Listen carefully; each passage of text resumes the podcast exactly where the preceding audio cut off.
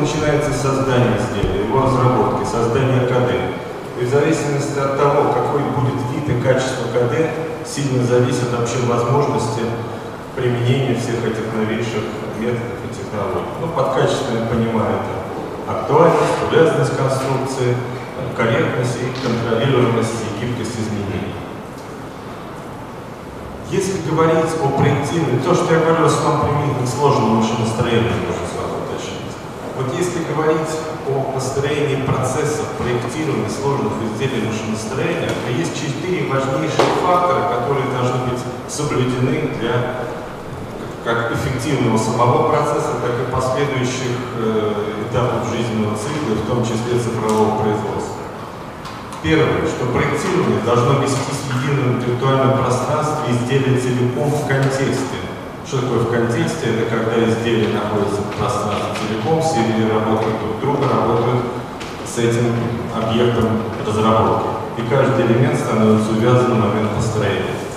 Второй важнейший принцип что подлинная конструкторская документация обязательно должен являться электронный макет в PDM-системе, а никак не, ну, не чертежи, скажем, спецификации. На этом снова чуть попозже. Третье. Важна ассоциативная связь с деталями конструкторской документации. Для чего это важно? Прежде всего для проведения изменений как в процессе проектирования, так и в процессе производства, внесения изменений нужна гибкость гибкость это крайне важно. Ну и четвертое, это возможность проведения, так что там не работает, но не важно, э, проведения изменений. Важно создать живой электронный макет, который можно уже реализовать на стадии цифрового производства, вносить гибкость, в том числе электроизменений. Ну, кстати, вот ни одна российская КАС PDM-система ни один из этих принципов выполнить не может. Остановлюсь более подробно на важности электронного макета. Почему это очень важно? Только в том случае, пока электронный макет становится, пока он не станет получается электронные модели актуальными, им нельзя доверять. Только в случае подлинника получается действительно контекстное проектирование. Только в этом случае электронные модели получаются качественными, которые можно использовать для цифрового производства. В противном случае это там получается дополнительная вещь. И только в этом случае он получается реально увязанным.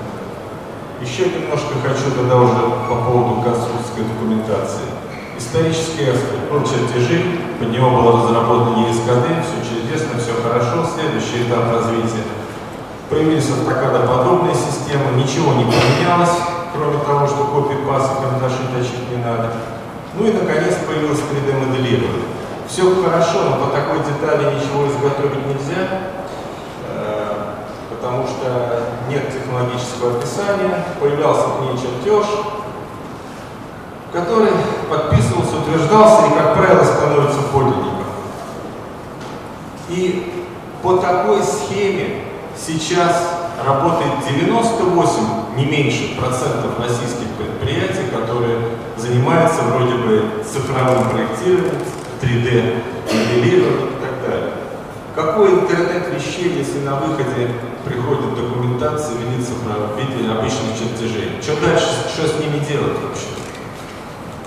Поэтому, когда появилась возможность технологической нотации непосредственно модели, такая деталь уже может быть подлинником, ну и, соответственно, это та парадигма, может быть любая 2D-документация, но это бесстатусная документация, это как бы отчет по подлиннику, он не подписывается, не утверждается, это не обязательно должен быть весь комплект, это может быть там технологические карты, рабочие карты или какие-то могут быть чертежи, но это бесстатусная вещь. Это очень важно. Подлинник здесь вся жизнь идет.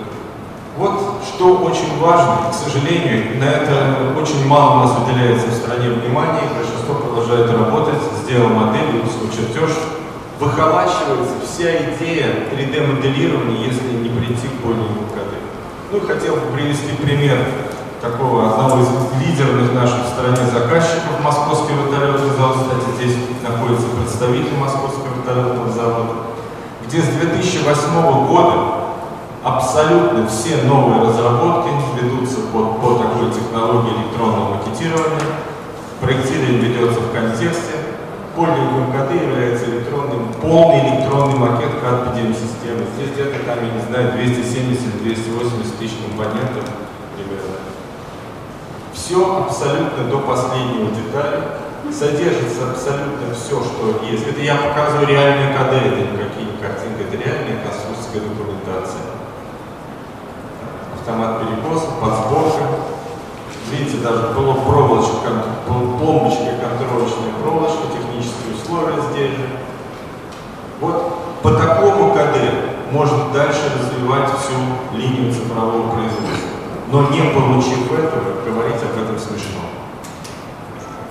Ну, и случилось на деталь. То есть идея в том, чтобы создать электронный двойник, будущий, полный электронный двойник будущего физического прототипа. Это та основа, как бы, на основе которой уже дальше нужно строить то цифровое производство и решать уже задачи, о чем много говорят на этой конференции.